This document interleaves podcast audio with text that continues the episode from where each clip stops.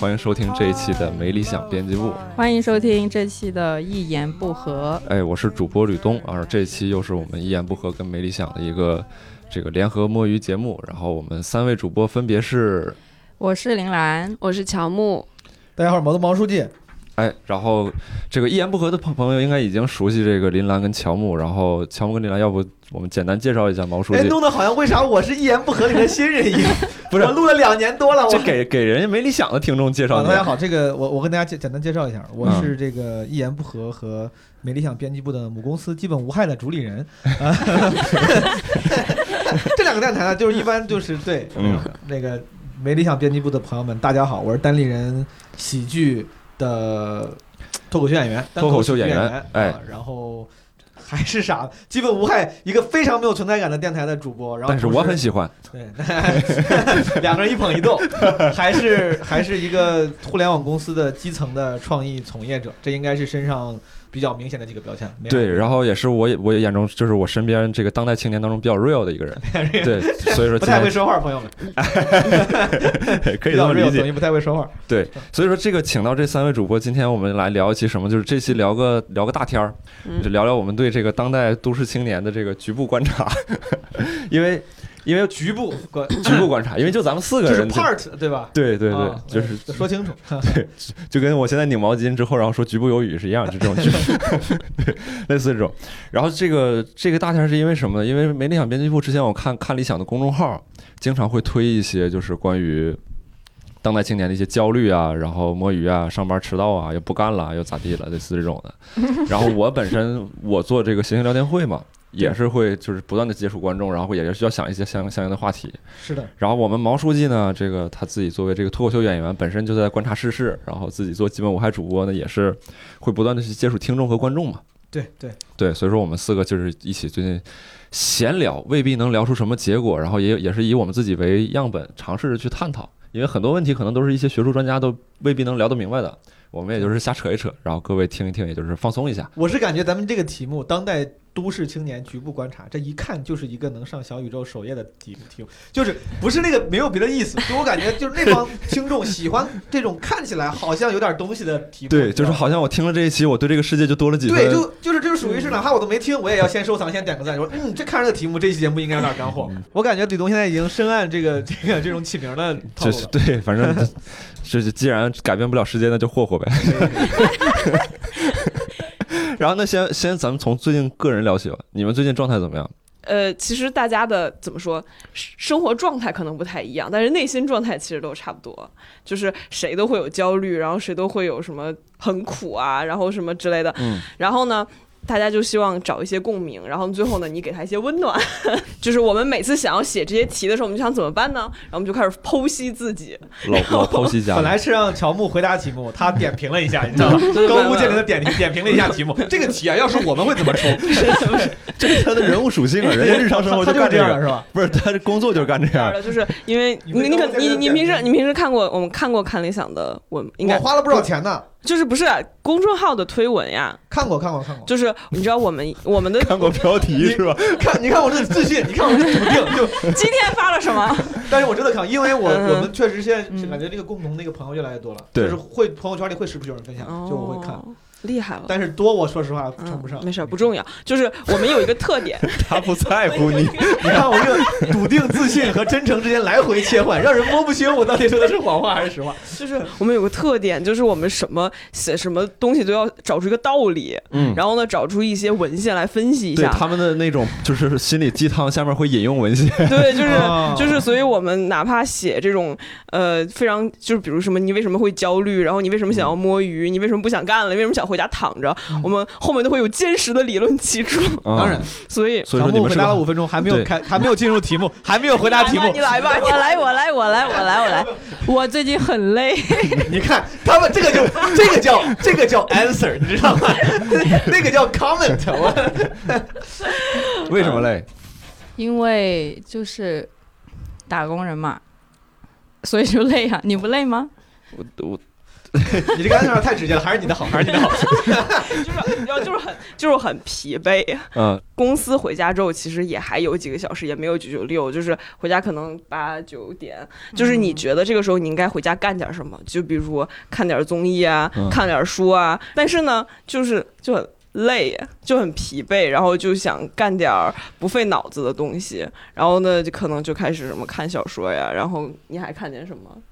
我我看点就是人家 rap 的视频 对，看解压是。嗯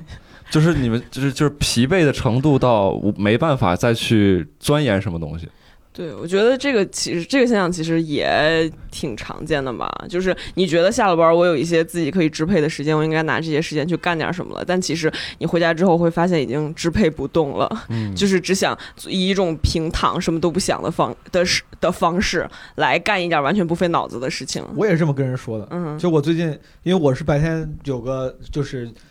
day job，对吧？上完班之后，然后我有时候也想，我说我七点钟下班，我而且我们那个我们经不是很经常加班。嗯我说我要是哪怕从七点睡到十二点，而且其实我十二点里面睡不了，我说还有五个小时可以写段子，可以创作，其实我有挺多时间。但我就说感觉这两年其实下班之后回家就这样躺着。嗯，但我想多说一句的是，嗯我之前也是用这个理由，就是说。白天就会很累，嗯累的时候有时候不光不一定是说你工作忙了体力累，很多是情绪时候累。嗯，但我最近开始反省了，我真的嗯。我跟那个二位讨论一下，包括我不知道吕东有没有这种情绪，就是我自己是觉得这有没有可能就是咱们给自己的懒找的理由啊？因为嗯就是我是真的回家，确实我也不想动，你知道，我确实想躺在床上，我就只会就是冲浪，一冲冲到他妈十二点一两点，然后段子也没写，甚至专场都没看，你冲浪你冲啥？我不知道，就是就就浪费了，就是真的就时间就浪费了。不是，我不是我，我是想，我是想拥有拥有你的那个冲浪资源。我觉得就是能冲到那我推推荐你一些 Twitter 账号，我跟你说，打开之后一时半会儿关不掉。我对，就是就是这种现象很常见，就是你也不知道这一晚上你自己干了什么，你就在无数个软件中间切换。我听你们聊下来，嗯就是我感觉你们好像还想改变。我不想改变，哦，我太想改变了。我不是我想我想改变的是说，就是我回去之后，我处处在这个状态嗯，我就只能消费嘛。嗯但是我那你挺牛逼啊！还可以啊，你这他妈挺睥睨众生啊！我们都只能冲浪，你这回家没事只能消费哦。不是我的我说的消费就是冲浪，就是消费那些那个嗯没有任何嗯我不需要任何思考的那些东西消。费内容、消费信息。对对对对对，但有些东西它就是要么就处在说这个东西实在是太烂了，嗯你消费的时候你会觉得说会挑剔它；要么就是说这个东西好稍微好一点，就开始开始有养分嗯，你就会觉得说这个东西我得认真对待它。嗯，所以说我在找那些就是既不会让你特别吐槽，然后但是同时又不用过脑子那种东西。推荐你们一个《鬼灭之刃》，这是游戏吗？不是 不是电视剧那个动动漫，画动画动画。哦还有那个啊关于我转生成史史莱姆这件事儿，可以帮你们度过两周左右的时间。对，但是这种属于精品资源，你知道也不是特别多，对，就是主要是你干那些特别。不费脑子的事儿的时候，就会有一种空虚感，就有一种自己？就第二天会有一种浪费时间、愧对自己，然后问追问自己我的时间都去哪儿了的这种感觉。就是呃，你可能浪费一周时间的某一，然后呢，这周的周周末临睡前会有突然某一个时刻开始质问自己，就说啊，这一周我又干什么啊？什么都没有干，嗯，大概就是把那个审判的声音杀死。嗯，是这样的。对。但是我我 嗯。我自己也是老说，我说其就我每次为自己那个下班之后回到家这个懒这个事情，不能嗯说懒，消磨时间这个事情，嗯。我找我找的理由是，我说白天这个工作很消磨情绪。嗯。但我后来，我就以这个后来指其实最近一段时间，我就突然就是想到了身边一些嗯有家庭的朋友，其实年纪甚至有些都差不多，比如我领导可能比我大几岁，但是我身边有一些朋友跟我差不多大，但是可能结婚有孩子了。嗯。就你一旦有家庭之后，就是你们可以想象啊，就肯定那个那个生活是也事儿变得多得多。你回家之后哪有那么时间打游戏、看嗯看剧？你有好多好多事儿可以干。然后我就突然觉得，哦，其实大家都是能干事儿了，你就是懒。我就就说这个你就是我我自己，我觉得我嗯他妈就可能就是懒，只是给自己懒找理由。就是所谓的那个躺在床上不想动，可能就是因为自己懒。所以这个是我最近的一个反省，我也不知道这个反省是不是我我过度反省觉得不是，你不用反省，啊，不用反省我，不用反省，因为你刚才说到这儿的时候，我就突然想到一点，太低了，我感觉。就是我们其实有的时候所谓的懒，是因为没有这个个人意义或者说一个大的目标去支撑嘛，嗯你就感觉你每天处在这种循环当中，也不知道嗯干啥呢，在这儿。是的，就是你看，比如说你刚才说那些长前辈，嗯他们可能步入到人生中另一个阶段，有家庭或者怎么样，就是嗯他会有一个其他的身份带给他一个还算是可以的意义。对嗯比如我作为老公我要怎么样，我作为父亲我要怎么样，尤尤其是一有孩子之后，是的，就是你就不用再去寻找个人的意义了，就马上这个东西可以支撑对，你。所以说咱咱们这个懒其实源于你是没一个没没结婚，没什么。你是一个迷茫、没有、没有、没有目标的年轻人，这件事情本身也很令人沮丧，你知道吧？嗯就如果说你要追求卓越的话，你想追求优秀，你突然有一天发现说，我操，我没干事儿，因为我懒，而我懒是因为我没有一个目标，没有一个意义，这件事情也很令人沮丧。觉得你，对吧？对，但我这这个意义就是你们观察了这么长时间，你觉得这个意义是是就是能好找的吗？就是之前我找文，就因为被迫找文献，所以还呃差不多有这这方面的解释吧。就是说，其实我们在日常生活中很容易有一种就是挥之不去的疲惫感，嗯，就是你没你上班可能也摸了一天，但是回家就明明很累。然后回家上班不干事儿，回家也不想干事儿。然后说这种挥之不去的疲惫感，其实是一种早期抑郁的表现。哦，就这是抑跟抑郁有关吗？对对对，就是哦就。就是他他有点跟你生活中找不到成就感，然后呢，就是你生活中又没有目标，又没有成就感，然后呢，就是你有一些能量对外发不出去的话，你就只能对内，然后就抑郁了。所以，如果能找到一些目标或者成就感的话，也许就是你就有了对外去发散它了，或者你比如你当了爸爸或者怎么样，就是被逼去找到成就感。我我我觉得这个理论，暂嗯暂暂不说是它是哪个文献有没有道理但我觉得说它看起来是能够解释我的问题的。你觉得你也是吗？你觉得你你有一样的这个表现，也是因为你你有你有你抑郁吗？我觉得可能有点儿吧，就是终于，哎，我心里爽了，我心里爽了。那你继续说你刚才说就是为什么大家会在这上面有这么有这么有共鸣感呢？不就是大家多少都判定自己有点儿吗？对吧？啊我是真看过病，我 哦，对，那待待会儿待会儿讲讲你这个不看病的重这个没有待会儿讲这不重要，这个事儿没啥讲。感觉现在感觉讲这个事儿有点 cliche，就是太啊太流于俗套。哦对对对，现在就是有病的人太多了，然后有些人还拿这个东西出来说当当挡箭牌也好，或者当一些我我东西去。这个这个事情我唯一我不是非要讲，但是我有嗯提到嗯这两天我搬家，然后我就把那当时我去安定医院搞了全套，我跟你说花了最贵的，搞了最贵的那个套餐，就是检测什么心理，然后头脑上他妈摁几个电线，什么生理那个测都全都有，好多结果。有一个结果我特别有感触，搬家的时候把那东西翻出来看了，嗯有一个他又说他说就是。检测结果是我这个人自我调节能力极差，嗯，然后我后来看见这个之后，当时想了一下，好像我最近，因为吕东最最早你问了一个问题，说大家状态怎么样嘛？嗯我觉得我状态其实是就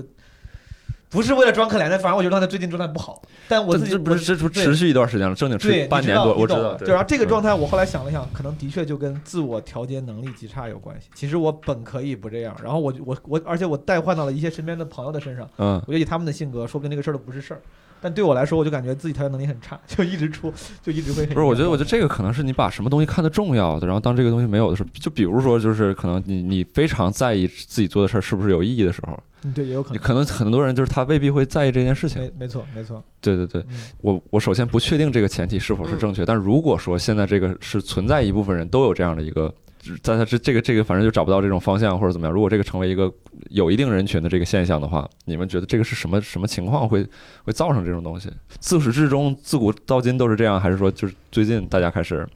由于资本的压迫 就开始没有，有一本书叫《倦怠社会啊、》，推荐大家可以去看一下，是一是一个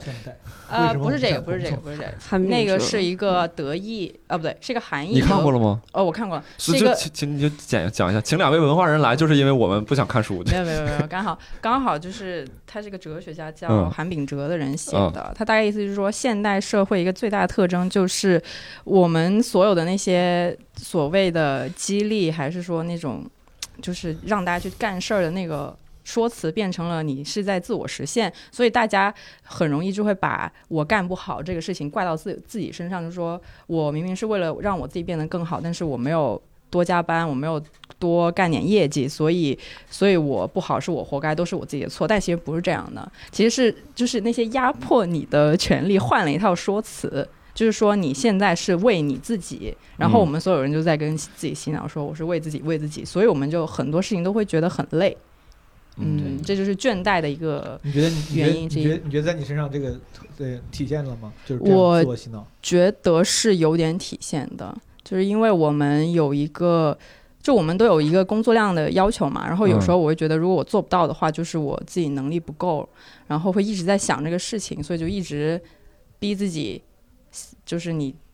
赶紧做吧，就是这样子。对，你们有没有过那种时候，就是呃临睡前吧，就是把手机也放下来，真的准备睡的时候，脑子里跑马灯，就是今天一些没有没有干没有就干错了。或者没干完，或者嗯突然脑子里就浮现出今天推文里面一个傻逼评论，嗯，就是这种时刻，就是会临睡之前在自己脑子里面倒一遍，有的时候倒完了就不困了，然后就是会让自己更累啊。就是虽然不是有意的，尽之事，对对，虽然不是有意的，但嗯。是就是会每天莫名其妙的让自己变得更累，并且因为我们还是属于那种创意性，你也属于创意性对吧？嗯。就是每天就是每天 每天就是它不是它不是机械性的，就当是 吧？就是它你每天的工作它不是机械性的，是嗯你必须得想出一点儿什么，然后呢，在之前的基础上再想出一点儿突破自己的东西，然后有的时候就会特别羡慕那些就是无情的工作机器，就是如果他就比如会计。或者什么那种工作，就是他们每天只当一个无情的算账机器就好了。嗯，，我觉得你说的对。嗯咱们如果要是硬分的话，咱应该都属于偏创意工作者，因为做文化工作嘛，写字儿的呀，什么录东西的，然后要创作，要 create，对吧？对，咋就是咋的也得想一想，没办法，就但光是我觉得，个什么东西。我觉得其嗯实就是大大家高估了我们的工作跟其他各种工作之间的那个区别。孟京辉不是有句台词嘛，嗯就是最大的这个叫什么？那个悲剧来源于你高估了就是女人之间的什么差别。我觉得也是，工作之间差别没那么大。孟京辉这么直男吗？我我把这个孟京辉直男化了，你知道吧？什么廖一梅直男化了一下，他 嗯就是我，因为我之前自己是学金融的，我、嗯我之前也做过会计，我学了两，嗯我学过金融和会计，我在四大做过这种，在咱们现在看起来好像嗯非常非常机械化、重复性很高的工作，做基金公司的一些什么对着表儿的那些工作，其实我觉得。刚才就你说咱是做创意工作的时候，其实我在自嘲嘛，我说算是吧，就是因为我就觉得很多创意工作本质上也是重复性劳动。其实那种创意其实就是行活，就是你被逼要写一篇，但是你还不知道这篇怎么写的时候最痛苦。没有，但我是想说，但你还是会想要突破，有突破套路的时候，对吧？当然，对，但其实你所以你就累了呀。你想想，你做做想做会计的人，一个会计师，嗯，他其实他在做表做账的时候，其实如果真的就只是无情算账机器，那大家都去干了。其实他们会要处理和跟很多不确定性打交道，这也是嗯让那些人之所以能成为很收费很高的什么注册会计师的原因，嗯就是你要跟很多不确定性打交道。我觉得跟只要跟不确定性有关的，其实都需要用到你的所谓的这种创意能力或者是什么问题解决能力，对对对，大家都是得那个啥。对我这个故事还有后一半儿，你说，你说，就是后来套路型故事吗？这是，就是后来我有一个朋友，他是做会计的，嗯然后呢，他就是跟我说说，哎呀，就是感觉我每天过去就是找不到自我，嗯，他每天在做一个螺丝钉，然后就很痛苦。我说你这个叫做异化，啥叫异化呀？就是来来您来来解释一下。意外就是被被被变了，就是某一个东西 你看过《摩真被改变了。哦，我看过呀，就是呃卓别林你说的卓别林啊，对，对对对对对大家就是本来这个东西应该是成为你的工具，例如钱，就本来钱是应该帮助你生活的更好，但是你现在慢慢的为了获得更多的钱，你就不断的往死里活，呃，就是干活，哦这个就就可能你累积了比你之前需要更多的那个钱，哎你就是被异化了。我我我真的就是，如果聊到这儿的话，我坦诚说，我真感觉我快悟到了，就是我悟到啥 悟到这 异化了。啥？没有没有没有，就是昨天还反正刚好看完一本小说叫《刀锋》嘛，它里边讲一个毛姆，毛姆，嗯，讲一个空军飞行员说他追追求自我，然后本来服役回来应该去工作，但他不想工作，然后一顿追求自我之后，反倒去做这个就是出租车司机了。然后我现在觉得就是说，咱们所谓的这种就是文化相关的工作人员，然后你可能做这个事儿的时候，就是有自自己对这个东西的要求的挣扎和这个这个体系，由于它是商业化的体系，它会有一定周期内要求你要做出多少样东西，这个东西可能跟你自己的生产规律是不不相符的。你可能你一周写一篇，你就是写不好，然后你觉得这个东西自己也不满意，然后还挂着自己名字，你会对，我来说，幸亏是不相符的。要是按要是按按我的生产规律来，我他妈可能就十年写不出来一个稿子。对，这这幸亏就是，然后然后我刚才就是就是想，我就他说到那儿的时候，我就突然想，我觉得我我要不真的我就把这个工作辞了，我回家当个汽修工，就是每天修修汽车，然后晚上自己时间去搞点什么这个东西，我觉得还挺幸福的感。觉当代年轻人总是把把那些就是看起来不起眼的工作想得很美好，什么真不行我就回老家。我爸之前说嗯开个修车摊儿啥的，然后咱有时候之前我还想过什么真真不行回老家种地，但其实咱们我觉得咱们是不是有时候把这个工作想得太好？对，就是你真当个汽修工，今天他妈工商局天天来搞你，我跟你说，对，就是 你得当得当只修车的汽修工，就得当爸爸集团下边的那个汽修工。对，就可能人类的共性是吃着盆里的，看着锅里的，锅里的也不一定好。对对对，嗯大城市的青年有时候会有有一个倾向，把那些那个普通工作给浪漫化，就是不是普通，就是那种类似于那样、什么咖咖啡馆类似对这种，浪漫化的倾向啊。嗯嗯，其实应该都挺惨。我之前听随机波动跟姜思达的一期的时候，他们嗯有一个点讲的很好，我觉得就是他们说我猜是是不是那个说你内容们还有表达的那个渠道？啊对对对，我觉得其实有时候内容创作者也是一个特权工作吧，因为我们嗯可以把我们自己想表达的东西表达出来，对其实是很多一般的。别的工种是做不到的，就例如会计，他他不可能在一个 Excel 表里面表达出他自己的观点这样子，所以我觉得有时候我们还是对我，我现在就觉得，就是关注这件事儿是一个非常大的一个资源。就是其实你说，就是我自己并不觉得我比别人好多少，然后但可能就是连我这么个不起眼儿的幕后工作者都有很多听众知道我，还会有人比如说认可认可我，真的吗？有 一个挑衅，灵魂发问，两两三个 啥的是有的，我也认识，我也认识。对对，就是那我就觉得挺好的，就是本来、嗯本来我做这个工作是。就是比如说我换另外一份工作是完全不不会有其他的人认识我，可能我就做做做一些什么其他东西，天天做做做也是一样的。现在我感觉就是大家能，就是虽然现在能说的渠道越来越多，比如你可以自己在微博上面发，你可以微信上面随便就能找到人，但你就是能能找到听你说懂话的人，他这个概率是越来越小的。是，就是你都说中文，然后中文又分成了各种术语，就是比如你想跟你朋友解释一下你工作上面，你吐一个你工作上面的槽。嗯，然后你先把前前情给讲完，就他就已经听丢了，对对吧？对，就是听懂的人你不方便说，然后方便说的人他可能不一定好好交流这件事情。对，所以现在大家就是都有点变成工具人，你就是你你说到嗯这儿，我我就想插也硬插到另外一个话题其实我们刚才聊到，就是说可能是由于我们工作或者环境导致我们在意义感或者生活方面这块会有比较大的消耗嘛。然后你刚才提到，就是说我们在交流这块儿，其实这部分的缺失也会导致我们自己没办法去支撑这种疲惫的生活。然后我就突然想问问，就是说你你以及你身边人的感情状态是怎么样？就我不知道该在怎么，在进入这个话题之前，嗯，我有点我感觉我有点强迫症，嗯因为在最开始的时候，你你问了那个那个乔木他状态怎么样，他还没有回答。然后他回答过了，我算是回答过了挺疲惫嘛。然后我嗯趁机也说很疲惫，但是您二位一直没有说，我说了，我很累呀。你很累，我也很累，，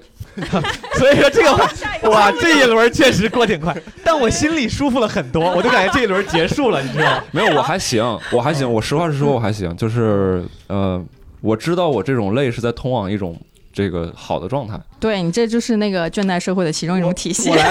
哎我来，我来问一个问题啊，我真的这个是我真的很想知道的，嗯就是我今年状态不太好，嗯是我自己分尽量分析了，我虽然也不是非常专业的什么心理咨询师工作者，嗯我觉得我原因在于我今我对未来没有期望。嗯我觉得一九年我状态挺好的，因为一九年嗯你像吕东知道，一九年我作为算是那个时候也是一个入行放上水浅。没有很久的脱口秀演员，但是你的就像升级打怪一样，你的那个级嗯一一级就都达到了。嗯我年终办了半专场，然后年底是专场，中间还上节目，就从嗯线下往线上走。就这件事情，其实最最终你看收益，其实没有特别转化为什么物质收益，但是超预期。但是我自己就会觉得，哦，就是那个时候心里会感叹说，哦，我的生活在变得越来越好，就 my 嗯 life is getting better，、嗯就是这些事情可能本身都是小事儿，但是它会给了我一个很乐观的一个一个心态，嗯我会觉得，哎呀，我的生活应该会越来越好吧？你看，我这又又是开半专场，又开专场，今年我不知道为啥，就是可能你要硬分析，肯定也知道，但是总而言之，就结果就是我今年心态完全不乐，就我现在对于未来没有什么期望，你是从结果上导致你对未来没有什么期望，还是你自己内心？呃，我很难给你理性分析，但是嗯我反正我觉得这个对我来说，就因为我对未来没有什么期望，以至于我今年状态很不好。因为我觉得这个对未来有期望是一个非常非常好的状态，其实跟你的绝对那个绝对生活的环境没有关系。嗯我现在哪怕一个月只赚一千五，但只要我知道 my life is getting better，其实就会很有干劲儿，对吧？一个月入三万的人，但是他如果觉得我操，我职业瓶颈，他可能天天很焦虑一样。嗯对，我现在就是属于到了一个，其实你看绝对状态可能不比去年差太多，对吧？嗯那我专专场还是在演，然后节目今年可能还是有机会上，嗯但我就已经没有去年那个，第七对吗？嗯第七季，呃，对，就是估计走不了太远，但是现在还不能说说？能说到哪儿就七八说开始录了嘛。嗯然后我第一轮前就前两天录的非常艰难，淘汰两次，复活两次，就非常艰难。哦真的我就非常艰难，但是就跟我 咱咱俩特别奇怪，好开心啊！你回去跟周琦摸握握手，就让他这个反复复活的这个单立人人以后的风格就确定了，就是，他俩刚才我说奇怪的点在于说，就是你在没提奇葩说这件事，他俩感觉你是个普通人，但你去哦，哦，大哥，大哥是你，大哥。没有，我们也跟奇葩，就是之前道长梁文道上过奇葩说，啊，对他当淘过淘汰了吗？还是 淘汰了，淘汰了，我今年淘汰了，啊？淘汰了，淘汰了。失敬我说。状态不好，就是不，我说那个不是淘汰两回嘛，就是我嗯状态不好就完。去年很有干劲儿，那个时候去年就觉得哇，我要上节目，我我要变好，我要变得更优秀，让别人嗯看到我、认可我，就你很有冲劲儿。今年我第一第一轮就他妈直接两个都没过，嗯后来我是复活的嘛，没过就是因为我上台上上上台没有啥干劲儿。我当时一直跟人说，我说我没啥干劲儿，那天状态身体状态也不好。但总而言之，我是今年处在一个因为对未来没有什么期望，然后而状态不好的阶段。我想问三位，你们现在处在一个对未来有期望，然后状态比较就是有干劲儿，或者不说有干劲儿吧，但就相对比较乐观、比较好的一个状态吗？我我一直以为我最大的问题就是我没有特别想要的东西，然后我并且因为这件事情曾经就是会自我怀疑过，或者类似陷入一些情绪嗯。那后来后来慢慢的我开始知道一件事，就是比如说即兴，即兴里边就是总说演这个这个东西的时候，短的里边可能是在关系上面，我想要你对我怎么样，比如我非常短，我想要你给我给我一杯咖啡，你不给，这个可能矛盾就开始建立起来了。然后长的可能，比如说我作为一个父亲，我我或者我作为一个孩子，我想要得到你能死你作为一个父亲，我我作为一个父亲，对你作为一个父亲，我作为孩子，我想要得到你你对我的认可呃，这可能也是人物在关系上面的一个动机。然后再长的，可能是在这个人物本身他自己也有一个动机，我想要成为一个什么什么样的人，类似这种。我一直因为我自己没有这个动机，就是我感到很不好。然后但后来就是有有一次，一个外国语老师提到，他就他就说说这个。你没有想要的东西，然后你想要去找到你想要什么，这也是你想要的一个东西。是对，然后我觉得这句话其实对我来说还挺有帮助的。然后在这个基础上，我自己又做了一些什么其他各种实践或者什么，所以说最近整体的状态在在螺旋的上升。其实你现在心里应该是有一个，就是哎，my life is getting better 这样一个一个念头的，对吧？你觉得在哎，我的生活在变得越来越好。就是在客观结果上没有体现，但是在在我自己心里，我会我会有这种认为。这个我就很羡慕，这个就很好。我就我觉得这个就是关键，心里只要能这么想，是就是心心态就会好，很很好，很好，很好。好，二位呢，来自没理想编辑部的朋友们，对没理想的二位，就是我觉得我好像也没有特别明确的目标，这是一件长期都这样的事儿。嗯，但是我我好像接受它了，就是我一直对于这种事儿就是没有也行，就是嗯因为我一直觉得，就是因为幸那你消费还审判自己，那就消费呗。就因为幸福它其实是一个增量嘛，对吧？就是你得变得更好的时候，你才会觉得自己自己好。但是其实，呃，我是感觉大部分时候人其实可能就是维持，就是可能。呃，尾巴一点儿是下滑，然后中间一大段儿都是维持，然后呢头儿一点儿是上升，但你只要不在上升的时候，你就没有幸福感，就是因为我们的幸福感是要求这个增量的，所以所以说我们在玩一个永远不会赢的游戏，是吧？你是想对，所以就是说，感受到幸福，它是一种很短暂，并且就它是不是连你你很难在生活中连续的感受到幸福，你基本只会就是某一点觉得自己是通货膨胀，对吧？我 我发现了长木的他的一个一个 pattern，他底子就是他底子里边是极其悲观的，他这个论调是极，就是你永远不会变好，你有好的只是某一刻，你可能那是幻觉也好，或者怎么，你非要说那坚实也行，OK，你无所谓，你怎么说？但是你你你人生就这个你样儿不不，我觉得他的意思是，就是变幸福是，就你自己对幸福的要求越来越高，就有时候你达到了一个幸福的点，其实他已经够了，但是你会觉得，哎，我现在已经这样了，我应该也要更幸福，所以你下一个幸福的点会变得更高就是。我们受那个阈值会越提越高。对就是就比如说你没上节目之前，上节目这个事儿就已经让你能幸福半年了，嗯但你上过之后，可能今年你习惯了，可能你就得大。火才能让你幸福。对，我们确实是你刚上台的时候，只要在台上能讲的，就是观众笑，你就觉得我操，今天我能开心一星期。嗯后来嗯这个这个原理当然是对的，当然是对的。嗯但是我特别想知道你的答案。乔木总在，我刚才说乔木的那个他的他的那个 Pattern，他的 pattern 是，嗯当你问一个问题之后，他会先假设你根本就不懂这个问题背后的原理。他说，其实这个问题啊，是因为这样。这就是因为我们经常要写四千字的文他给你。他给你解释完原理原理之后，他就忘了要回答了，他就我直接走了。我直接告诉你的话，我们每篇文章是写不够字数的。我觉得不一定，有可 有可能他在摸索的过程当中，他他通过这种方式在找到自己内心的答案。答案而且。说实话，因为这种问题我们一般也不会有答案，因为他就是你研究不出来答案，你只会有个人的答案。但嗯对于这个问题，他就是没有答案的。我的问题是你今年你今年有没有觉得对未来有期望？你觉得你没有一个确定的答案吗？我跟你说，等会儿没理想的听众狂喷，怎么这个男生这么这么 mean？为什么一定要要求女生回答他？对我见没有没有没有，大家不会要求的，因为我们嗯没理想一般就是聊聊就聊丢了那种风哦格。对对对，我发现了，这这是一个不可避免的结果，对吧？Inevitable。对，嗯。所以没事，你不用就还好了，没有没有什么期望，但是我已经习惯了这个状态，所以就还好。但但其实也没今天就是虽然很累，但我猜应该也没有特别就是焦虑或者悲观，对吧？因为对对对，就是没有更坏它只是维持在一个正常的状态。好的，哦，来吧，林兰。嗯，问题是什么来着？你知道我们，你知道我们每次是怎么聊丢了？我感觉林兰她就属于那种，我要问了她说，嗯，有 就没有。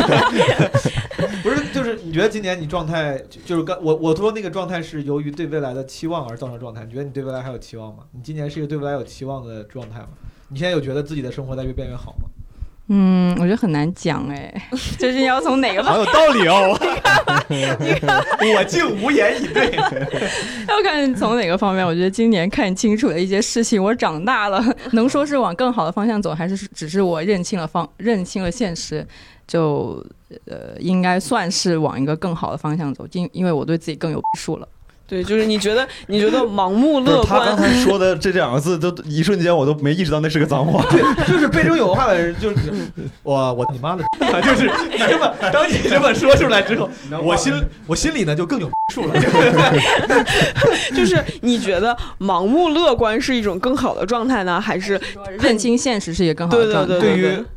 我我我作为一个理智人，我一直有嗯我之前有有一度，我时不时的会想让自己成为一个理智人。就是毕竟什么，老觉得自己受过高等教育，应该理智看待事情。在那个状态下，我会觉得认清现实非常非常重要。我直到最近，我突然觉得，我就觉得，我段子里面也也有个前提叫 better crazy than stupid。就我觉得，better 就是宁愿当个神经病，你知道？就是我觉得 crazy 这件事情有时候挺好。就我我现现在你要让我选 crazy 是一种选择。对我但凡能盲目乐观，我超想盲目乐观，我现在就做不到。我现在特别想盲目乐观。我前两天去去录奇葩说的时候，看到好多亲戚吧，嗯，就是第一次来参加的人，就像我去年第一次一样，第一次来来来录这个节目的人都有，通常都会有一个共同点，就是嗯极其自信、极其兴奋。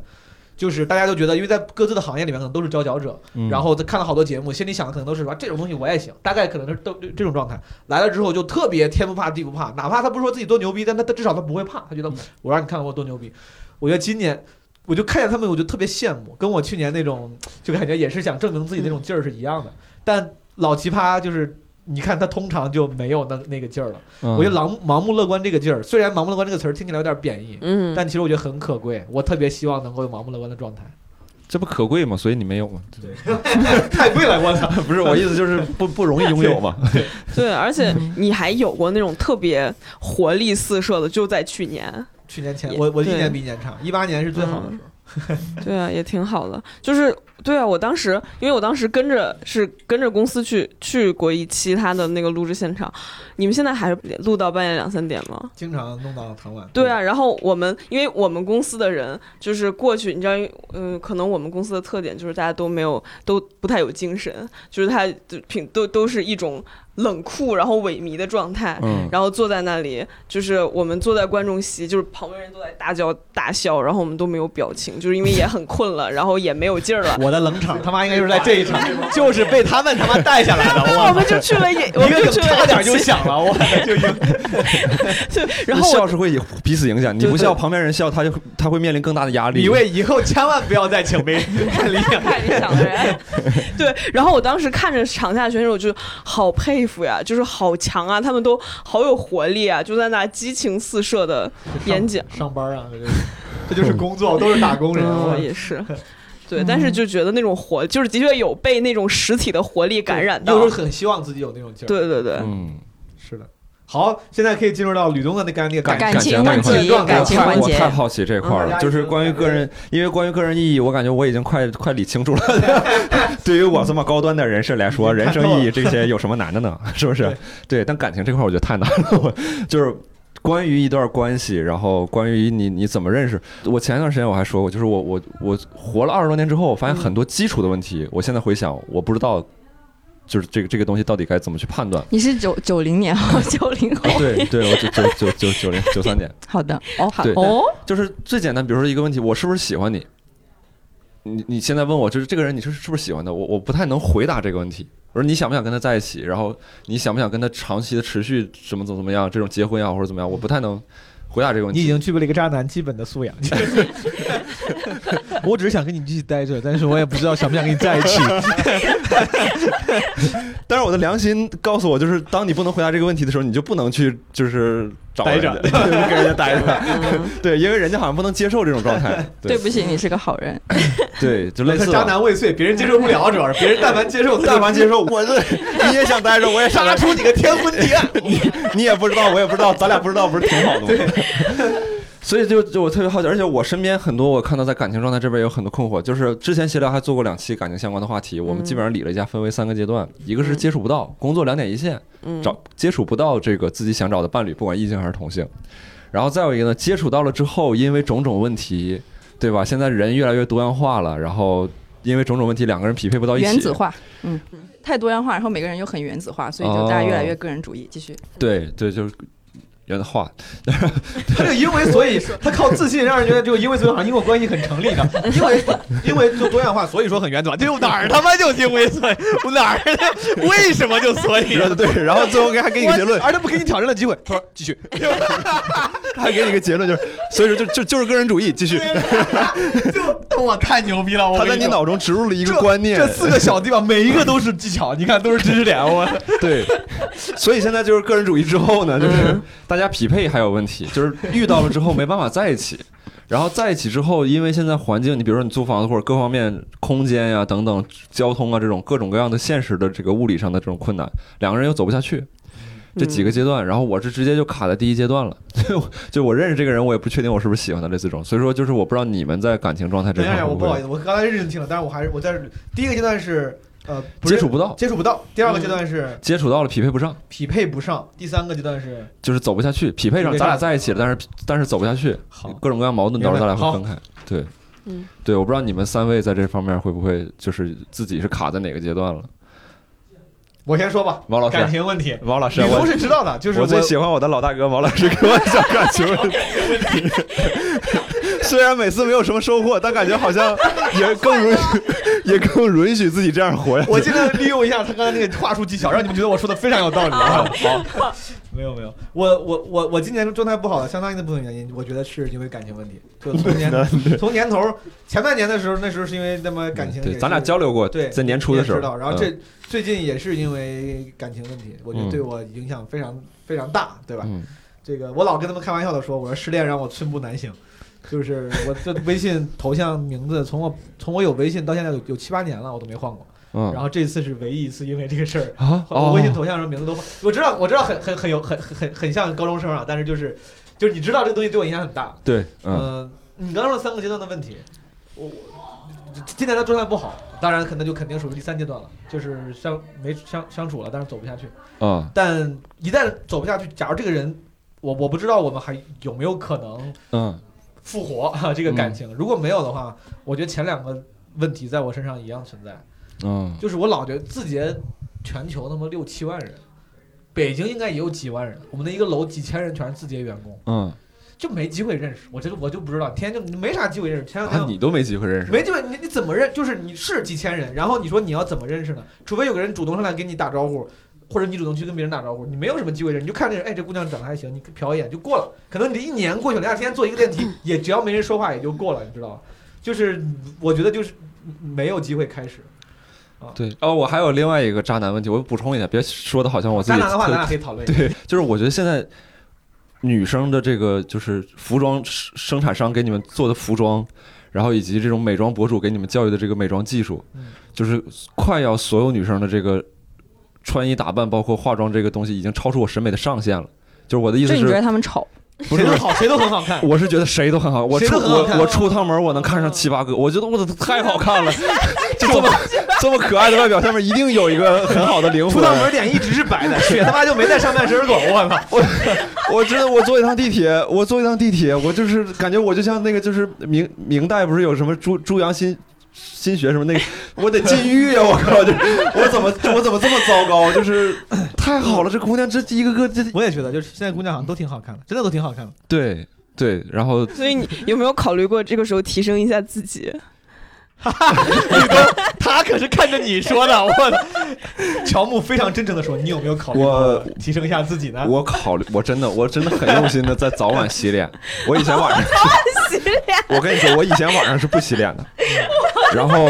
我也不会晚上洗完脸之后那个什么打爽肤水和那个抹抹那个乳液。明白明白，你你比我讲究，我我我应该还是一瓶洗面奶能用好几年那个那种状态。对对，而且确实，确实实话实说，我觉得乔木说这个一点儿问题都没有。我觉得这个事儿对女生来讲特别不公平。你看，咱俩都有这种感觉，上街之后能看上好多漂亮的女生对，但是我跟女生交流过，男生实在太糟糕了，没有可看的男生我。们我们咱俩上街之后，你去看，没，确实没有。哎，别带上我，我说不定收拾收拾还行吧不是。不是，我就说看别的男生，就是确实没有可看的男生，包括我自己，我自己也觉得，就是我觉得从这点来讲，特别对不起这个时代的女生，就是我我今年是第一次觉得自己对自己年龄焦虑，这个可以一会儿细说。然后外形也是，外形之前我我总觉得男生，也可能是我当时之前因为别的原因太盲目自信了，觉得自己性格好或者之类的。我对外形这个事儿没有，我知道自己肯定不算帅，个子不算高，但我觉得好像应该不太成问题了。今年我突然真的意识到，我觉得我的外形我特别没自信。我们字节有一个内部的，你可以理解为论坛，叫字节圈，就字节内部的朋友圈。老有人发一些征，就是找对象的那个帖子，而且我们的我们有一个叫主题叫相遇计划，嗯，然后就是都是女的找男，男的找女的，几乎所有的女生找男的。现在我看了好几个都要加一七八以上，一七八加。我想这他妈的，不是，那你知道，就是作为，比如我，我作为一个一七八加的人，我觉得这个东西没有用啊。就是那我作为一个一七八减的人就更 我就觉得这玩意儿两头堵，就是他们写了一七八加，但是一七八加的人并没有感受到这个 这个东西带来了什么优势。你心里会舒服点。当你看到这个 这个这条一七八的时候，嗯，至少我有选，我要想选你吧，我还是可以跟你聊聊。你像我看到这个东西的时候，我都不敢跟人说话，我，哎，人家都不愿意跟我说话，我都不到一米七八，我行，你们说吧，你们说，你们女生在感情这块会有什么、这个？我俩夸了一堆女性的美好，对，然后自己然后自己否定一下男性的丑恶。对你们你们现在的感觉是怎么样？的感觉好像也是卡在。你有男朋友吗没有，你们渴你渴望吗？你渴望爱情吗？也不太渴望了。你喜你喜欢男生吗？喜欢喜欢男生啊 就是我要我还要分析一下吗？我在刚才无所谓，想说啥对，可以从自己的状态讲起嘛，啊聊聊对啊对啊，为什么会这样。我感觉是，就是你刚才说的那个，就是大家都在一起，但是感觉就是不会认识，嗯哪怕你在一个工作群组里面说过话，那还是不会认识。我知道有你这个人在办公室里，还是不会认识你。是的，对，就是因为大家现在有点把。彼此当工具人吧，就是说你特定 这个这个没有没有讽刺大家的大家的意思，就是说每个人都会跟特定的人聊特定的事儿，就是你不太会去想跟这个人探索一下，就是了解一下他另外一个方面的故事。我想我就是不好意思。你哎，你我是这样，就是你，我觉得难道难道不是因为不好意思吗？对，对对对我觉得是因为不好意思。对对对，哪怕你很真诚，但你不知道对方会不会把这个东西理解为骚扰，对呀，你不好意思说啥？就是是的，是的，但是就也也不是不想，就是我们最后没能没能了解一下他这个方面以外的故事。对，但是一般这个了解故事才是认识或者开展其他下一段关系的第一步嘛，对吧？对，当然，所以对于对于我们来说，根本还没有进入进入到认识那一步，只是知道，就是 对啊只是在知道。嗯，对啊，林兰呢？什么？林兰，什么？你你这个就是对这个感情这块有没有什么困惑？第几步啊？就是看，你这真来摸鱼来了，你这这这孩子，你要不睡会儿？我刚醒醒！卡在了，肯定是都是卡在了第一步吧，就是没、没什么办法认识到，认识到你也，嗯，就很难去。我也觉得是有点像，我也不知道我是不是喜欢你的这种状态，就是嗯好像是对你有点好感，但是呢，你说我要去为你做什么呢？我感觉我又不太想为你去做什么，所以就会。然后就自己停在那儿，然后对方对对你也没有兴趣，所以对方也不会有任何开展，所以就永远的停在了那一步，这样吧。嗯所以说咱四个 technically 都算是单身状态。嗯，对对对。然后我觉得我的单身状态，就我的感情状态是让我困扰的。你们的单身状态，你们的感，你们现在这个感情状态，which is 单，让你们困扰吗？我还挺 peace 的。你完全不困扰的，会让你困扰吗？我觉得有时候困扰，有时候不困扰，就是这是一个来来回回的东西。我我是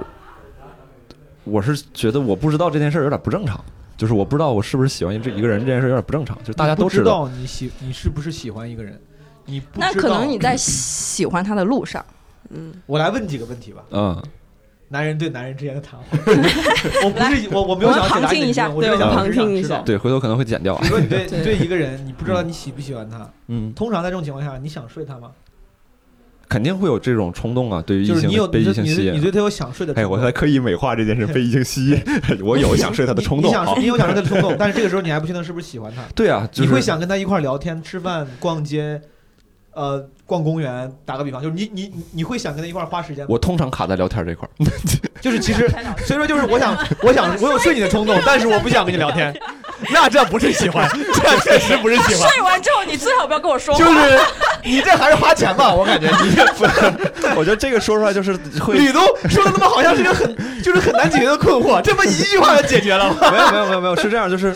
我是觉得就是交流这件事对我来说特别难，就包括我不是说跟异性这块儿，对我跟比如说咱俩，我可能我可能很想跟你在一起玩点什么，就是咱俩比如说一起玩个游戏，但是这个东西结束之后，在一起聊点什么别的，嗯，我会感到就是说刻刻意的交流，你不光我会觉得困难。是对异性，其实就是不太擅长，对，就是有时候不太擅长聊天。对对对对对。那我那我换句话说，就刚才你比如说就比如说，比如说我有我，假如我我聊的这个感情问题，我很关注，我我特想过来请教你，然后我这个聊行，但聊完之后我就咱俩就陷入尴尬，还是把你当工具人嘛。我不是把你当做，我就觉得就是 再聊点什么，可能就我没有那么当 没有那么多想聊的了，嗯就是那是另外的价钱，聊更多的天。也别是也不是价就还是刚才说的，只想跟特定的哎人聊特定的天吗换我换？个话说，就是聊天那个事情，我能够理解你的。就有时候我自己也不是一个特别爱聊天的人。我在公司，我虽然是个脱口秀演员，哎感觉很爱说话，我在公司就很沉默。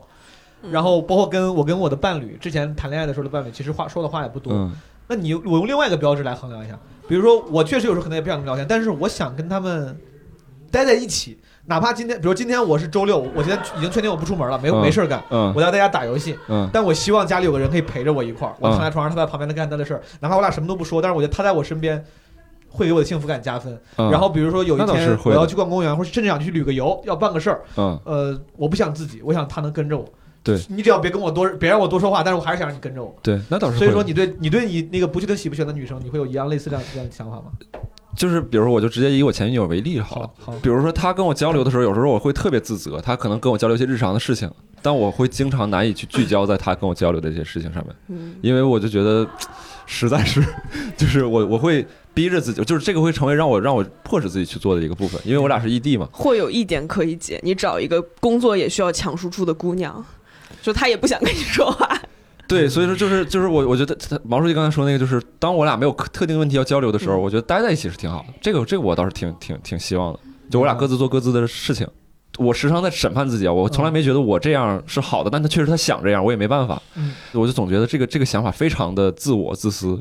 就是你我只考虑我自己嘛，就是我说我想要交流的时候我就交流，不我不想交流的我我时候就不交流我是这么觉得。就首先这个结果，有可能如果你只是希望对方来陪着你，就希望你用你的话当个工具人。对于如果对让对方不开心的话，这可能是自我私我。我跟你说，就是咱俩这个面前这两位女性是咱们亿万观众女性观众的一个缩影，就是一定会有人骂咱俩的。没关系，我我我的 real 就是不会说话，我已经说过了。但是我是觉得这个，你愿意跟他再在一起，哪怕没话说，嗯这件事情本身不代表你自私，这个这个事情代表他对你重要。你说嗯我只用你，完全不在乎你开不开心，这个叫自私。嗯但我只是陈述一个事实，事实就是 Lucy，当你陪在我身边，哪怕咱俩不说话，我你会让我的幸福指数，比如从六上升到八，嗯这件事情就代就代表就只有你才可以，因为对我来说是的，对我来说只有我，对我来说不是每个人。就比如说我有一段时间，就今年上半年我状态最差的时候，天天在家待着，然后 work from home 也去不了公司，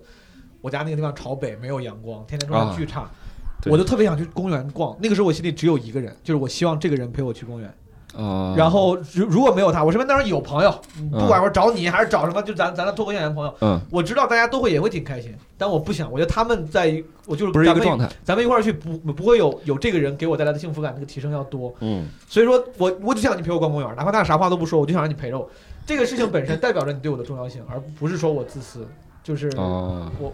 我是这么想的。好，两位女性的，哦，没有，其实我觉得我能理解你说的那种状态，就因为我觉得现在很多人应该 maybe 都是这样想的，就是可能有有需要一段感情或者需要一个人来陪的这个这个有有这个需求，但是自己又不想说投入到那么多的那种心态，我觉得是有的。嗯那是因为就是大家可能工作都挺忙的吧。就是拿我自己来讲的话，我会觉得，就是干啥都好，不要打扰到我写稿就可以了。就就我会有这样的想法，但是有时候的确平时会有想要有个人陪的这种心态，但是万一这个事情打扰到我写稿了，我就会就不要了。用我们这个个术语，你这就是叫活该单身，因为 因为你这个这是不是太口语化了？这个术语，因为不是，但是我觉得嗯，真工作对你这么重要吗？所以我之又又说到之前呢，我觉得我是有点被这个自我实现的东西给异化了，就是我现在就经常剥削，呃，就有有有点这样的我总会感觉。喜欢问一些奇怪的，嗯，比如说你哎，你会觉得彭于晏是个很优质的男神的形象吗？彭于晏，啊，我随便说，我随便问，吴彦祖也行。男神是谁？梁朝伟，我感觉有很多哎，啊随便说一个，随便说一个，我不能说，啊，随便他的名字不能提吧？这么多人，随便随便。我不能说。特别艺术，好，那那就是石老板 了。我的天！不是假如说是石老板，假如说是石老好，板，假如说是石老板，假如说是石老板，嗯石老板就是你，你对他钟情已久，从没想过有一天竟然能够得到这个男人。这个男人有一天走过来跟你说：“林兰，我想跟你好。姑妈，我想跟你困觉，” 对，然后 我们刚我们上次来的时候，真的看到石老板在外面睡觉，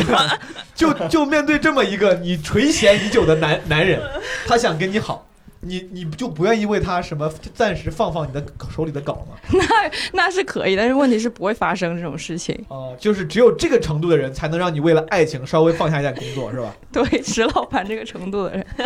对吧？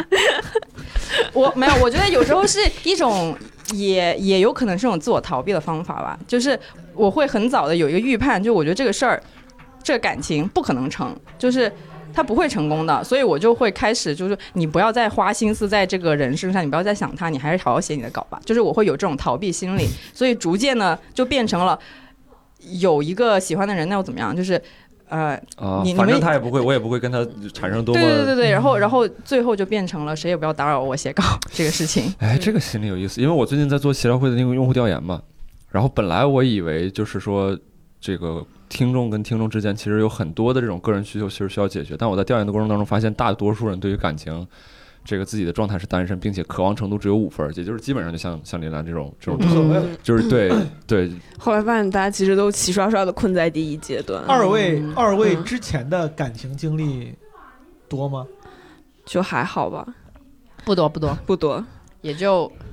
几个手能数过来吧。几个手能数过来？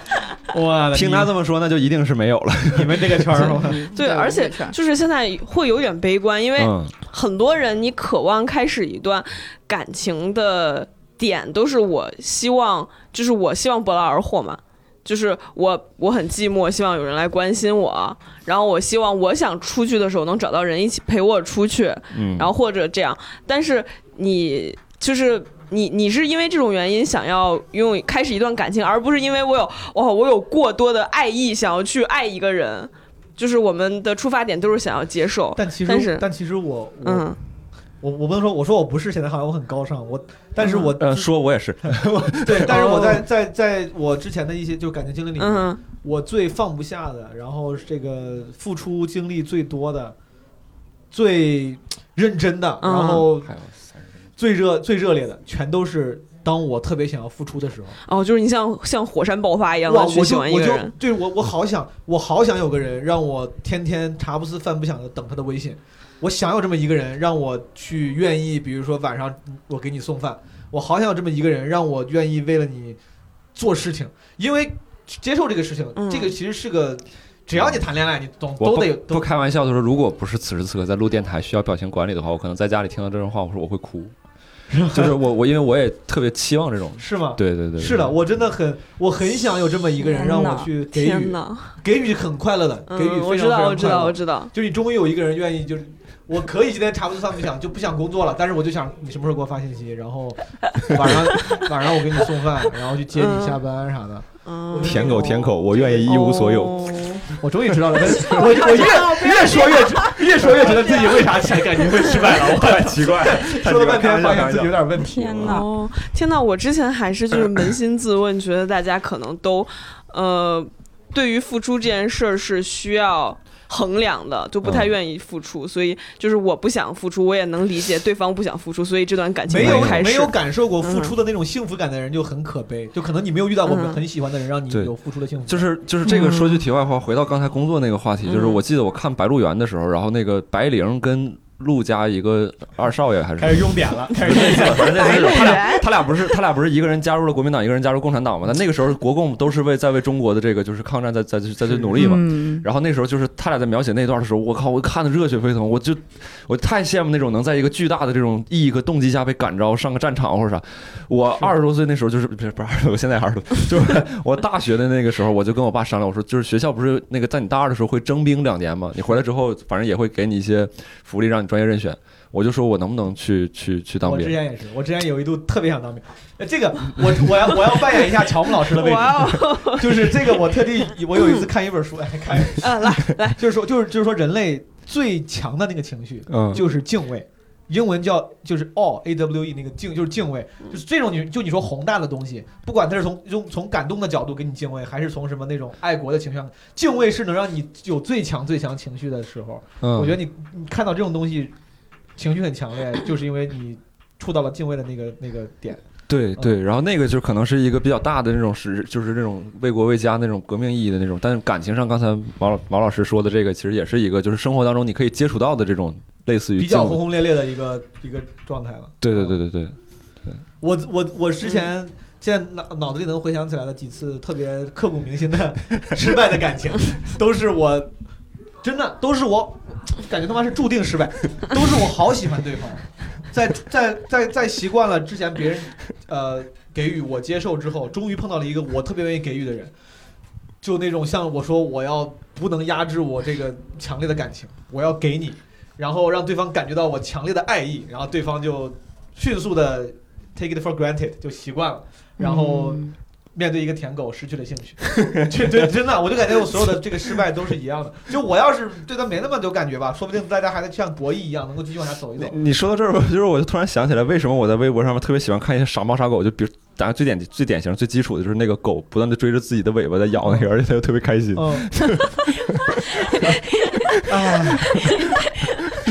我 我感情的失败 inevitable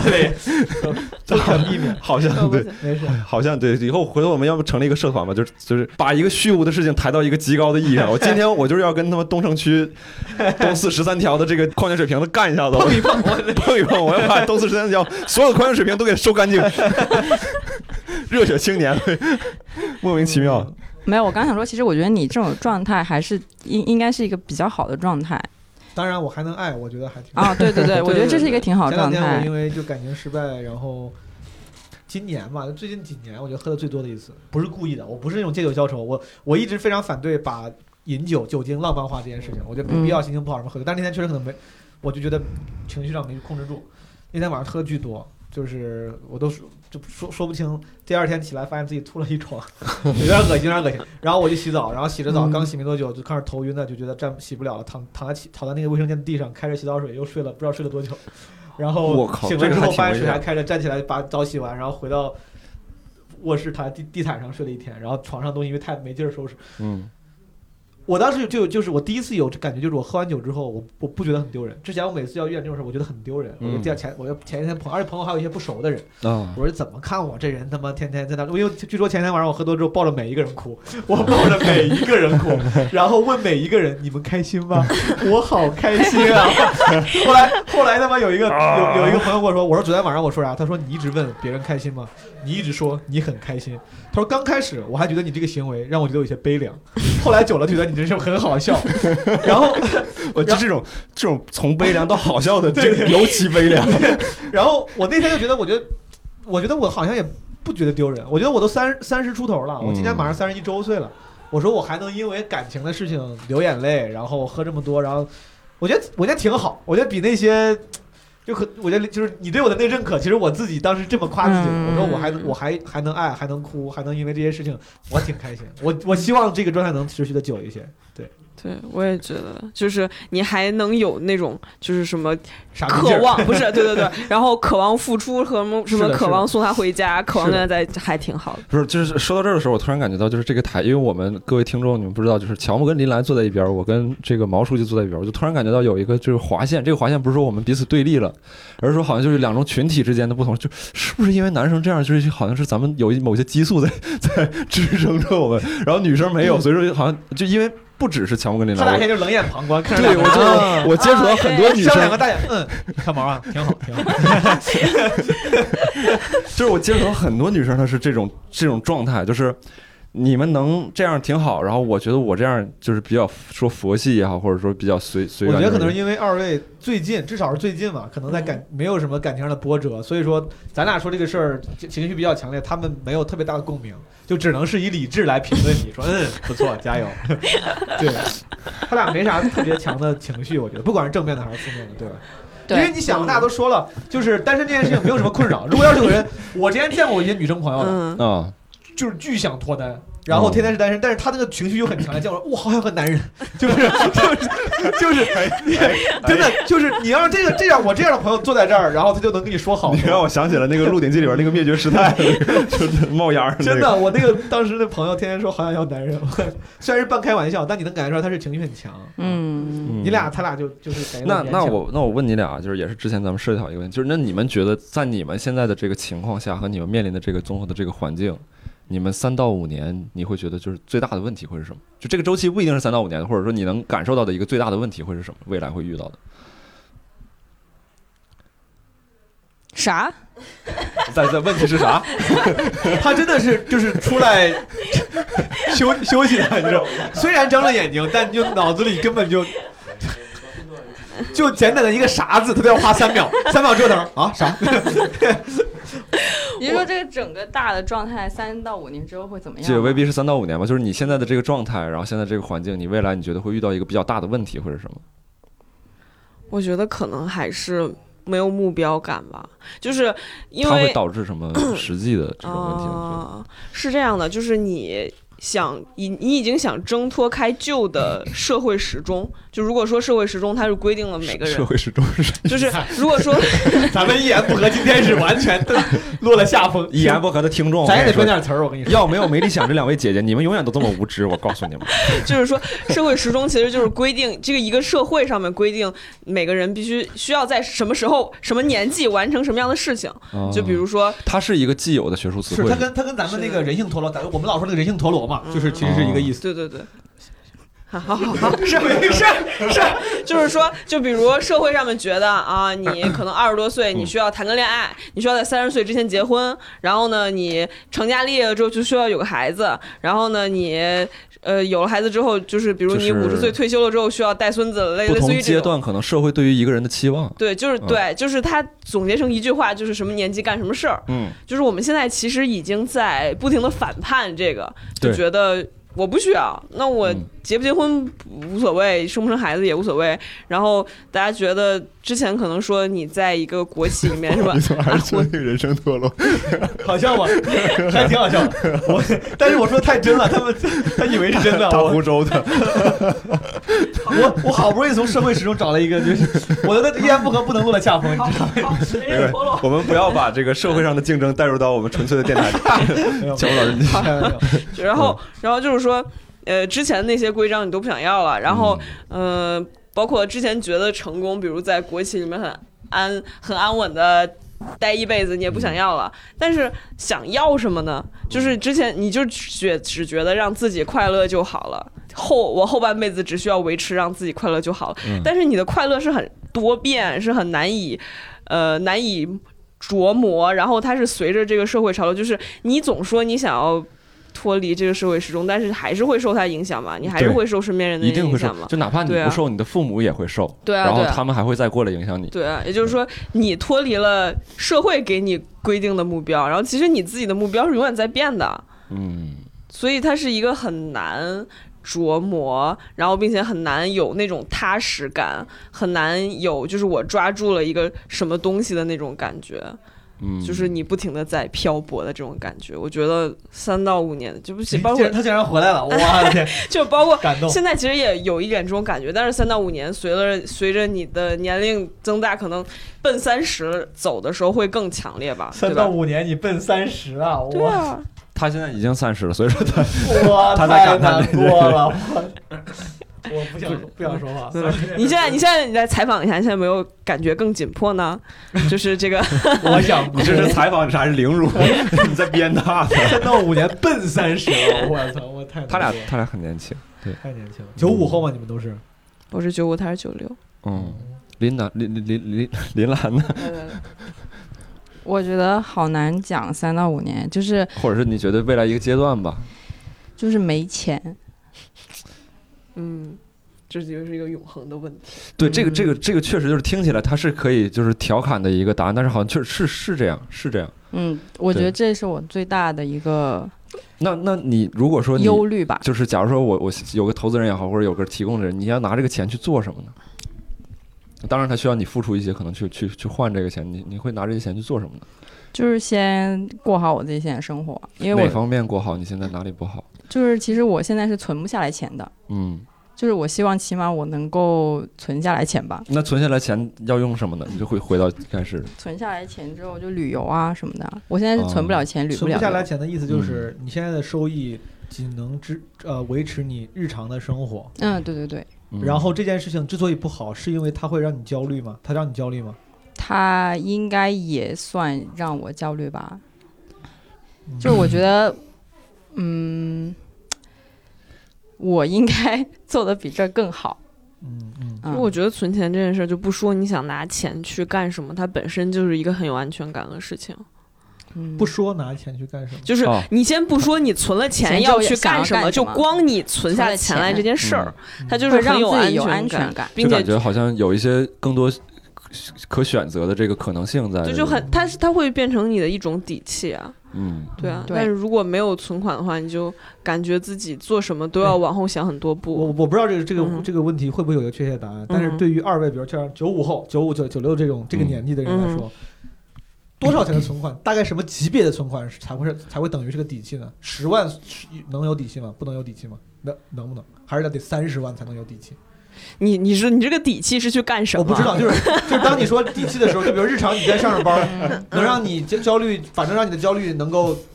降到临临界点以下，嗯，大概是要一个什么量级的存款呢？起码存到一个月的工资吧。就就是我这个月突然，之前有一个很有名的段子，就是一位叫呃刘刘刘玉玲，她说过 Fuck you money，“fuck you 对。money”，就是那种嗯感觉。哦，明白。Fuck you money 一个月可不太够，对 对对，但是我这是降，就是低配低低配版的 “fuck you money” 嘛。我懂就是你最低配可能有一个值，但是你往上其实是没有的。嗯，就是你存够多少够让你不焦虑呢？其实每个人都回答不太出来那咱们今天。反正聊当当代青年，我就顺着多问一句也不算跑题，嗯就为啥存不下来呢？因为可能是我，我我先说我自己很很久很短暂的时间之前，我还非常非常的穷困潦倒，但最近最近两年因为穷过，我上班之后我开始有意识的存点钱了。但是我不知道二位你们为啥存不下来钱？就是交了房租之后，剩下的钱就少花点儿，少喝点酒啊？就还是说你们，还是说现在年轻人就是嗯社交、social 什么喝酒玩儿都成了必要消费了，就不能避免的。对，就如果说毛书记有一种何不食肉糜的想法，你们也批判他。对，你就对，我我就想知道，所以说你就嗯你批判我的这个陈旧观念，你们这个钱都花到哪儿去了呢？我觉得就是其实现在，我觉得在对于在北京的人来说，呃，你如果想，就是首先跑去租房，嗯然后你如果想吃的。哎呀，现在每天吃外卖也不说吃的好吧，就吃的让自己稍微高兴一点儿，也挺贵。是对，然后你每周末还可以有一些文艺活动，我这文艺活动指的是看电影，哦不包括看演出对。然后你嗯可以和朋友约你，你就敢去。嗯嗯，然后？呢，然后呢，你如果还想，我今年的年假攒着能去国内嗯，和朋友不豪华的玩一趟，其实这个钱就没有了，对吧？明白，这其实这这真不过分。我其实回我其实回想了一下我自己自己那个年纪，确实在对于这个年纪的人，其实社交需求还是非常非常基础的一个需求。对，你需要跟年轻的朋友一块儿出去吃个饭、喝个酒，然后玩一下周末啥的。你这么说我就了解。我我完全理解，就是我之前其实不不太能理解这种情况，因为我之前在之前那个公司挣的比现在稍微多一点，而且我花钱花的少，就是我我没有啥想想要买的东西啊，或者出去什么类似这种。但我到这边这两年下来之后，就是日渐潦倒，我就开始能理解这种。有有的时候，你开始开始掂量自己的想法是否合理了。哎呀，我要不就不去啦，我要不就不买啦，类似这种。幸亏他妈现在当脱口秀演员、单口演员有演出，我觉得因为有演出这件事情，把我周末的社交时间时段都给占了。啊好多时候朋友叫我说，我说我有演出，没办法，就好像是侧面帮我省了很多钱。嗯，对，我我们其实刚才聊了很多问题啊，这种工作上的，然后感情上的，然后等等吧，这些就是你们你们现在有什么你觉得行之有效的解决办法吗？未必是解决，也可以是缓和啊，都可以。就是你们在嗯怎么处理这些问题？自己说服自己。嗯，我觉，得可快还记趁你还记得住这个问题，我再想一会儿，我就忘记问题是什么了。我觉得就是要有一个自己能让自己快乐起来的小爱好吧。你你的你的爱好是什么？我还没找到，这个其实挺难找的，我觉得。对就是例如呃看书，就可能它不用花特别特别多的钱，但是你能让你自己静下心来，然后可以占据你的一些时间，然后让你自己就是平静一下，然后你又可以对吧？看看书什么，得到一些知识之类的，嗯，这样子就是要有一个小小的东西让你能呃躲进去吧。嗯，对啊，嗯。我觉得就是自己陪伴自己比较重要，就是不要把自己的快乐都建立在外面，包括包括人、包括物上面，因为就是之前大家对这个未来的不确定性的一种担忧是有很是很担心，就是别人跑得比自己快，嗯或者就是身边的朋友，哎，说好大家一起单身，你怎么就谈恋爱结婚了？这种感觉，就是害怕自己被这这事还有，就是害怕自己被抛弃，然后害怕自己跟别人不一样，然后就是还是同龄同龄人的压力会让你自己感到特别焦虑。但这个破解办法可能就是自己陪伴自己吧，就是自从自己身上找到一点能快乐，就是能源源不断生产出快乐的方法。现在年轻人真的很难活，就有时就不想跟别人一样，有时候怕跟别人跟就是，有时候怕自己跟别人一样，有时候怕跟别人不一样，反正怎么都不开心。不是他就是他怕跟别人不一样，是自己没得选导致的不一样。他如果说自己是选择了不一样的话，就是是可能还好一些现在确实，嗯嗯我我我我分享一下，就刚才那个，其实前一个话题，呃，我我简单分享，就是你说三到五年，就是可能最大的问题嘛，我觉得可能跟这个问题话跟这个事儿能一块儿聊。其实刚才那个林兰说怕没钱这件事情，其实你说对，就是每个人可能都会都会都会怕没钱，咱这代人都怕没钱，但我觉得就是。我对我来说，我觉得我觉得更更害怕的是这个迷茫的状态持续下去。嗯如果三年之后、五年之后，我还是一个不知道自己要干嘛，不知道我的未来会变变成会不会变好，嗯，这个状态非常的耗费情绪。对，就你会这个不安全没感没办法进入到生活当中对，中。当然物质也会给你带来很大的不安全感。嗯但是，单个打个比方，咱俩咱们现在都很穷，但是我非常清楚我的目标很明确，我就刚刚结婚，我要给我老婆养好，我要几年之内买个房子，然后养小孩儿。这这个时候我可能心里很有干劲儿，我就知道我好好干活就行了，我就赚钱。但是我就怕三四年、三五年之后，你嗯心里还是不知道我要往哪儿走呢？我他妈要不要在北京定居呢？这种玩儿这种虚无的以是还是，想找一个女朋友的意思对吗？然后你就有人就是有一个干劲了。对，如果我我我我我自己特别害怕自己不知道往哪儿走。我觉得如果能找到一个真心喜欢的伴侣的话，我猜啊，我之前嗯其实没有，但是我猜可能会让自己更容易找到那个方向一点。嗯我觉得会更容易。如果那个人你真的很喜欢，说不定那个爱会自然而然的帮你找出至少一个目标，比如说让他过得好，嗯，让他不要离开你，这就是个目标。对我很害怕，就是那个状态上的不安全感，物质上的不安全感当然也很重要，但我自己状态上的不安全感可能更害怕一点。然后解决方式，我稍微就是二位那个路线稍微往前再近一点，你们说的我觉得完全没有任何问题。我自己的个人经验是，你需要找一个爱好，但这个爱好最好是跟创造有关的爱好。比如说我之前，我我从上学的时候就经常会经历过什么，比如说孤独，然后没有存在感或者没有安全感这种不好的那个低谷的状态，就是靠我就刚当时就会想创作东西。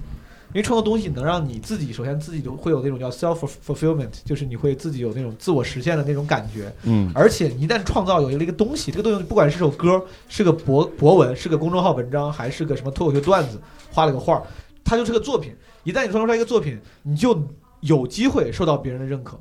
同样的时间，你花在看美剧上，你看完之后，其实你也收获了很多，但是那个收获你很难，那不是个作品。大家没法做到你的脑子里面认可你的想法好，你必须要把它带创造成为某个作品，外化出来之后，你就给了别人机会来认可你，而你一旦有了认可，你的焦虑就会相对来说少很多，或者是你工作哪怕很累，但是你你的公众号竟然今天被几个人十几个人留言说写得好，你心里就会开心很久。嗯，所以说，我觉得让自己那个状态好起来的，就是有个爱好分分散精力，然后让时间更有意义，当然是，但这个爱好最好是能够创造出来作品的。这个作品不用多牛逼，哪怕只是个小的手工，哪怕只是一篇小的文章，小的这哪怕只是个微博，只是一条微博，但如果这个微博你发出来之后有有五六个朋友转了，你也会觉得哎，用心的去写的，对的对的，嗯我觉得对大家可以想想想一些能够能够最后诞生出来作品的爱好。嗯我觉得这就是我们的工作，啊，那你们挺那其实你们挺幸运的嘛，对吧？对，所以可能我暂时还没有你那么迷茫茫还是迷惘。对对，有点迷茫有点。对，是因为我平时的工作就是要创造一些东西，其实我的工作也是要创造东西，但为什么我就这么迷茫？但是但是我我可能我的自由度还是稍微大一点，对吧？对，但是你的本职工作可能自由度没有那么大，对，所以我就把很多东是工作之外，也去找台上表演吗？是对上台，幸亏有上台这个事儿，没上台这个事儿，我就我完了估计早就完了。嗯，对嗯，而且我觉得除了创造之外，其实反馈并且很及时的反馈是很重要的。对对对，所以各位听众多多留言啊。对，我觉得我是我觉得是不是脱口秀，呃，会让人感到幸福的一点就是有很及时的反馈，对，就马上跟打拳击似的。。宋飞之前，宋飞去年接受采访的时候，去年吧，就是那个 Jerry Seinfeld 很有名的一个美国的脱口秀演员，然后他被采访，美国赵本山，对他说，他说我，他说我不能理解作家。当时，他那篇文章没有中没有中文版翻译，本来我还想翻译一下，后来他妈太懒。他当时我记得特别就是那个那个问题最有意思，他说，他说我根本就不理解作家这个这个这个职业。他说我他说我我无法理解你写出来一个作品要几十年之后才说不定有人给你反馈，甚至到你死了之后才能被人所认可。他说我等不了那么久，就其实是这样的，就是那些能忍忍得住做一些忍得住的那个寂寞的创作的人，其实很牛逼，不管是什么写字儿、画画还是干嘛。很多时候他们需要等很久才能被认可，甚至被甚至只是被看见。但脱口秀就是你不行，你必须得先看见我，你没观众我就就不演了。你只要演就得有观众，对吧？你得看见我。这个艺术形式本身自带了那个被看见的属性，而且嗯通常来说，只要你是合格的一个比较一个作品，它就还有被认可。所以说，干惯了这个的人，确实对于及时反馈这件事情，其实阈值都提高了。嗯，对，对对所以说宋飞接受不了写东西，我觉得也是。讲当讲讲这个讲座之后，其实你会对于其他的那个，其实对于延迟满足感，可能有时候稍微会有一点负面的影响。对，就是我们平时总说很害怕会被用户的反应带着走，就是他们想看什么我们就写什么，包括你们也会，就是他们什么会笑就讲什么，嗯就是但其实这已经是有点。就是幸福之后的小担忧了。其实整体就是能有这种及时反馈，本身就已经是很幸福的事情了。而且就是我我觉得这个我可能没有资格说这个话，这只是我的一个想法，我也未必能就是每时每刻的都去实践它。就是我觉得，假如说是做这个内容创作相关的一些东西，可能还是要用自己的勇气去对抗一些这个沉默和。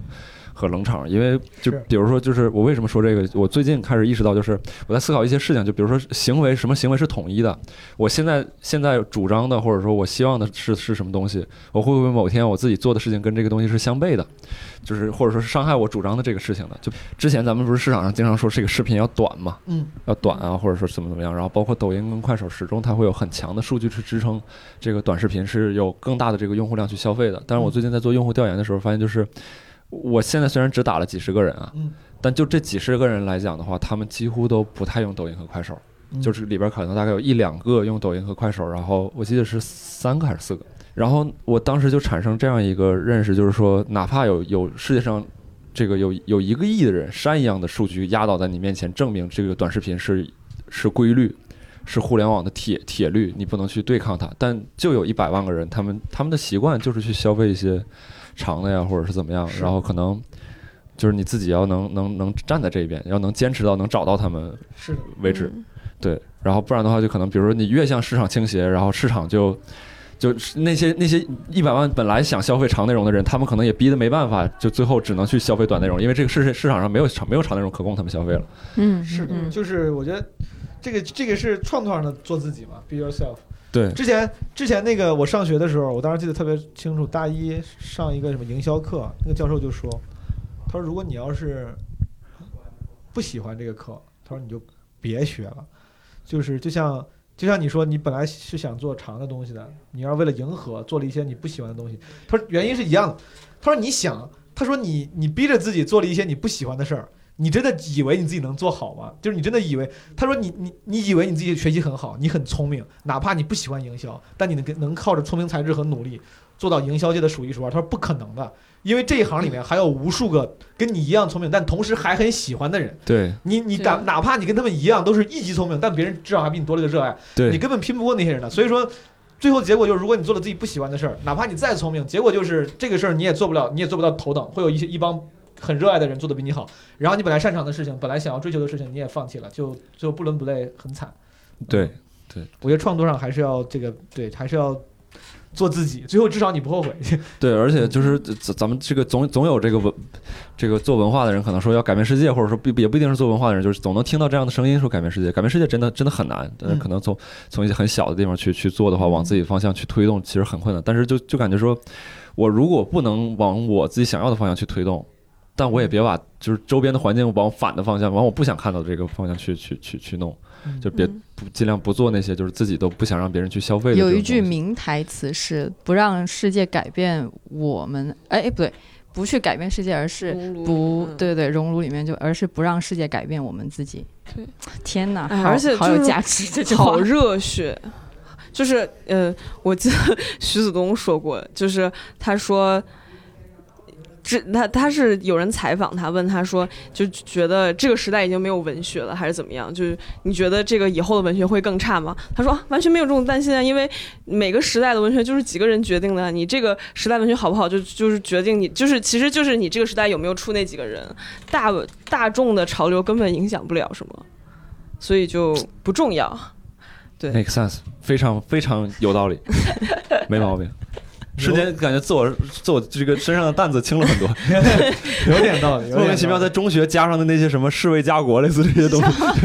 西，没我啥事儿了。不需要改变，这可不赖我，真不赖我，就是类似这种。嗯。单立人现在还挺好的吧？就是还可以嘛。对突然开始，不是我意思是，就是呃，如果我们嗯。都算是坚持比较坚持自我的创作者的话，然后我们现在也还没到穷困潦倒的地步，那证明还是可以的嘛。对，可以啊，可以，可以，相当可以。对，就是看理想这种啊，然后或者是相当单立人啊。唯，一的问题就是咱今天引用的台词太少了，引 用的那个人 太就是少了。咱有几个人家他妈，他当时学学说徐子东的时候，我就想你就说了个赵本山，今天正正正常，啊！赵本山说，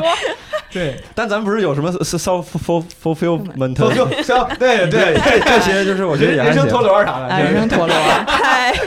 战斗陀螺，对，可以对，可以，数码宝贝。也算是旗鼓相当 啊。可以，好，那在一片欢声笑语的什么玩意儿